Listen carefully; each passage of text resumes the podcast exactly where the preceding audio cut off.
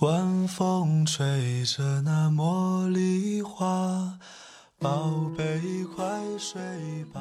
每一天，我们的生活忙碌复杂，希望此刻的你卸下全部的面具和盔甲，呼吸一下新鲜的空气，让心灵放个假。也许我的声音不够动听，但我的心足够真诚，希望能够带给你安静与祥和，在快速的节奏中缓慢的生活，爱自己，爱人生。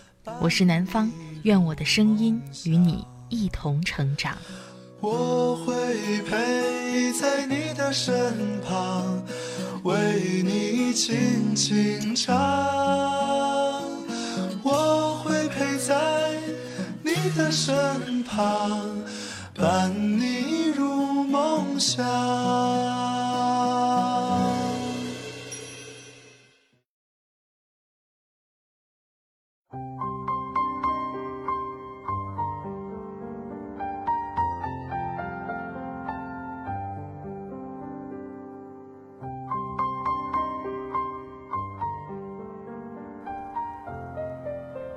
亲爱的朋友，这里是快节奏慢生活，我是南方。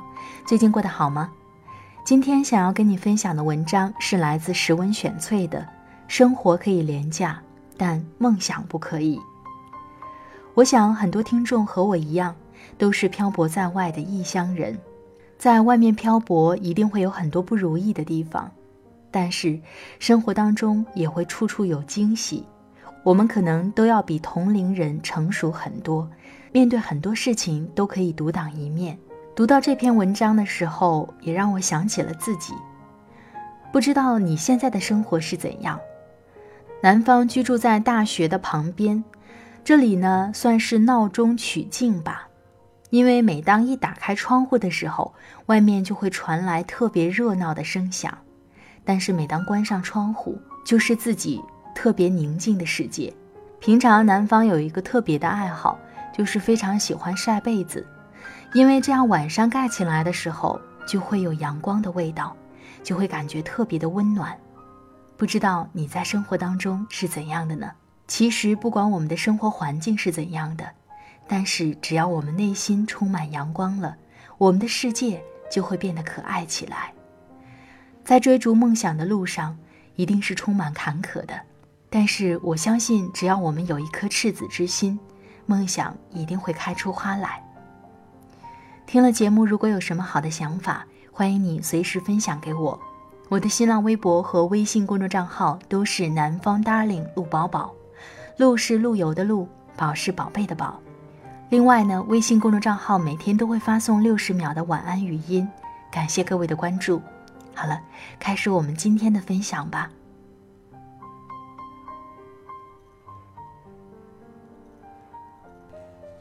那还是好多年前，在我第一次来北京的时候，顺便探望了一个久别的朋友。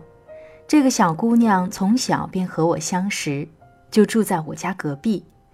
小时候，我们曾经一起跳过皮筋、踢过毽子、吵过嘴、打过架。直到后来要升高中的时候，她因为成绩不好，便去了另一所职业高中。高中的学习任务很重。我们之间的联系越来越少，后来他家搬走了，便彻底断了联系。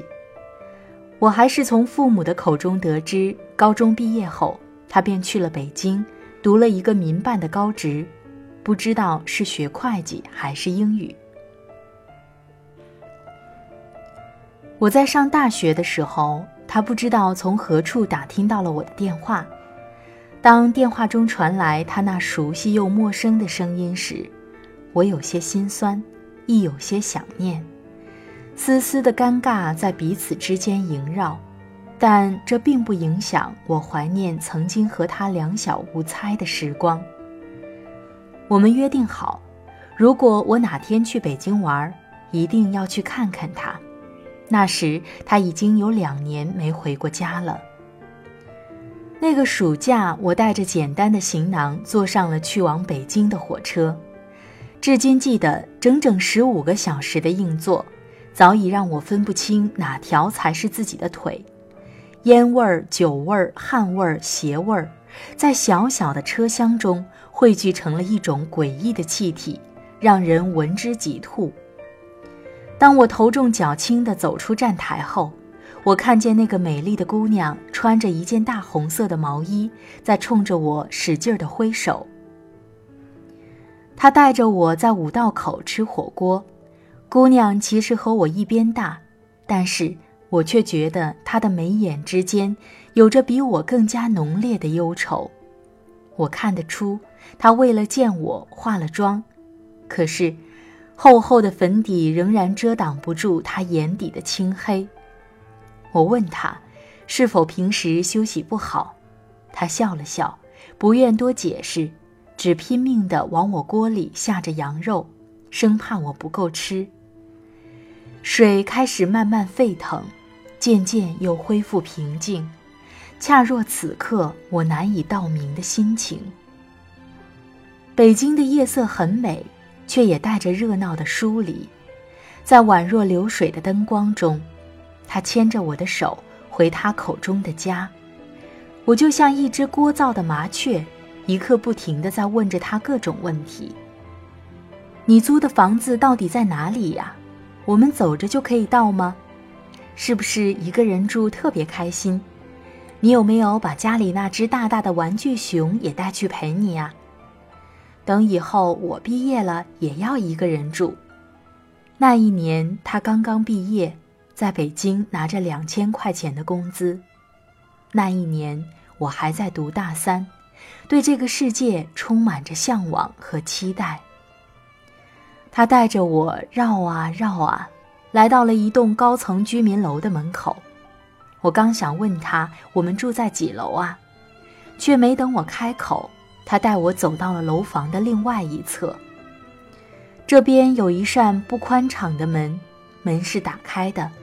里面有往下去的楼梯，他看着我，抱歉地说：“我住的地方是地下室，我住惯了，倒没什么，只是委屈你了。”我看着幽暗的楼梯，闻着潮湿阴暗的气味儿，内心已经觉得有些受不住。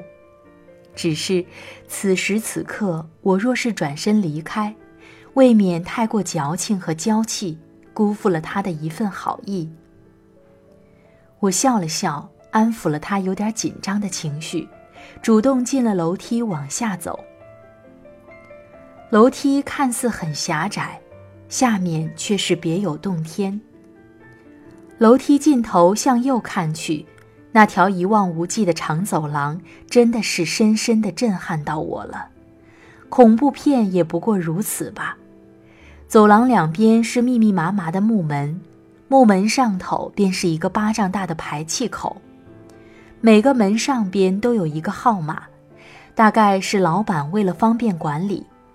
大约快走到走廊尽头的时候，姑娘终于停下脚步，掏出钥匙，打开了右手边的房门。因为是地下室，所以屋子散发着潮湿的霉味儿。刚刚入秋的温度并不算低。但屋子里却格外阴冷。我缓缓地在床边坐下，仔细地打量着这个小小的房间，很小，真的很小，大概只能放下一张单人床和一个小桌子。地上放着电饭锅和电炒锅，桌子上还有上顿剩下的一点点饭菜。唯一让我觉得房间增加了几分色彩的。莫过于桌子角落里高高的一摞书，还有一只装了一朵白色玫瑰花的细口玻璃瓶。见我一直盯着那朵花，他有些不好意思的解释：“居民楼旁边有一家花店，总有打折卖的花，我见了十分喜欢，便偶尔买一朵。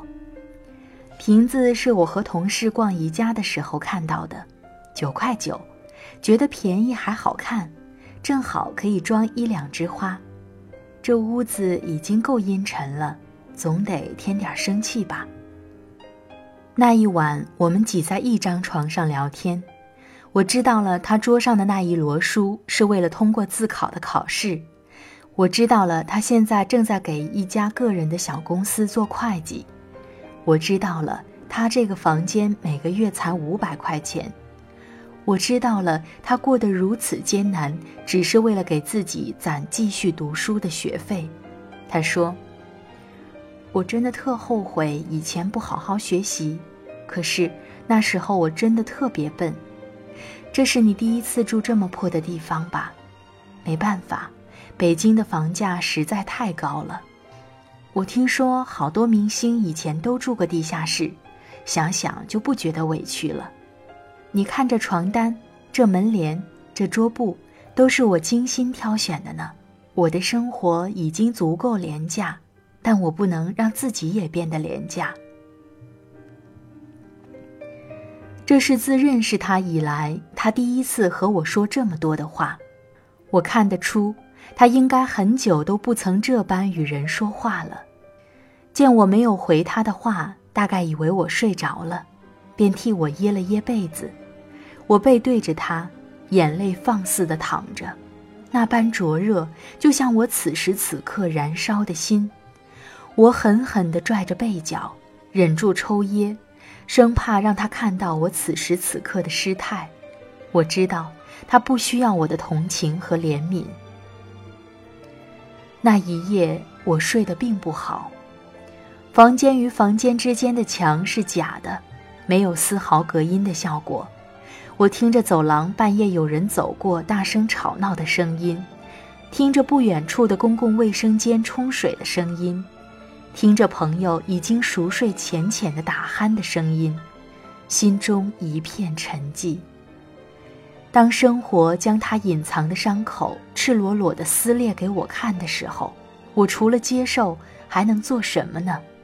我知道，生活从来都没有那么美好。却也没想到会有这般糟糕。至今我都记得，在深夜的时候，有人驻足在门外时，我内心的慌张。只要足够高，即使是从排气口，也可以看到屋子里。还有什么比这更没有安全感呢？我带着少年气的倔强，在那个屋子里继续住了两晚，直到我要离开。在这短短的三天里，我好似见到了人生百态。在那个长长的走廊里，住着外地打工的中年夫妻，住着心怀明星梦的流浪歌手，住着游手好闲的地痞流氓，住着渴望成功的职场菜鸟。每个人都在努力地活下去，以各自认为合理的方式，无论好坏。在我离开之前。我悄悄地从网上给姑娘买了一套特别美丽的日系纯棉四件套，淡淡的蓝色棉布，印着一只只白色的小鲸鱼，恬淡美好，可以让人看一眼便想到蓝天大海的味道。我问她是否喜欢，她却连声拒绝，掩住眼底绽放的光芒。或许是那片蓝色太过美好。越发衬得这屋子简陋不堪，但谁在乎呢？难道就因为屋子简陋不堪，就不配精心装扮吗？我告诉他，我喜欢他说的那句：“生活可以廉价，但梦想不可以。”我告诉他，谢谢他收留了我，让我真正的触碰到了他的生活。回去的火车依然是十五个小时的硬座，但这一次我却丝毫不觉得苦。或许是想到了等待我的温暖的床铺，或许是想到了食堂中便宜又好吃的饭菜，或许是想到了刚刚到北京吃的那一顿火锅，或许是想到了那个无眠的夜晚，我听到的关于人世间种种烟火的声音。活着或许不易。但我们总是可以找寻到属于自己的归属。时间如流水，后来的后来，我也辗转来到了这座城市，依然是他来车站接我，依然是吃火锅，但是这一次，他离开了那阴暗潮湿的地下室，换到了一个阳光明媚的十三楼。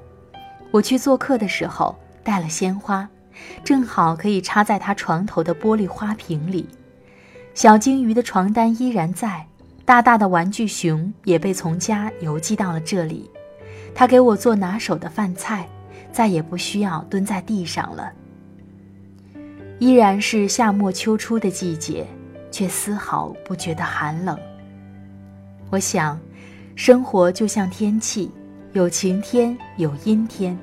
在晴朗的日子里开怀大笑似乎很容易，但在阴雨天里放歌起舞，或许需要更多的勇气。生活的质量和生活的形式也许并没有太大的关系，内心的满足感才是获得幸福更重要的途径。我们现在拥有什么并不重要，重要的是我们希望未来拥有什么。我们可以穿廉价的衣服。住廉价的房子，吃廉价的食物，这些都不可怕，可怕的是我们的心也变得廉价，精神也变得廉价，从而梦想也变得廉价了。这世间最无价的宝贝叫做梦想，只要我们还怀有梦想，就再也没有什么可以让我们低头。愿在外奋斗的所有人都好。好了，亲爱的朋友们，听了刚才的文章，不知道你有怎样的感受？欢迎你随时和我分享。我的新浪微博和微信公众账号都是南方 darling 陆宝宝，陆是陆游的陆，宝是宝贝的宝。奋斗的路上从来都不是孤单的，因为会一直有那些惦记着我们、关爱着我们的人，包括南方在内。可能我们互不认识，但是请相信。我们都怀着同样的心情，在各自的城市奋斗着。祝朋友们在生活中一切顺利。好了，今天的节目就到这里，我们下期再会，拜拜。夜晚，我行驶在寂静的街道，感觉像漂流在记忆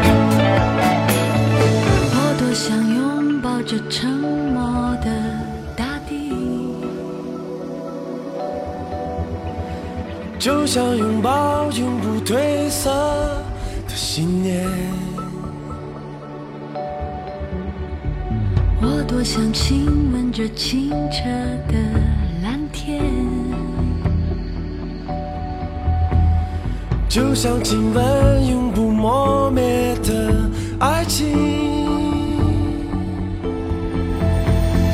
那是我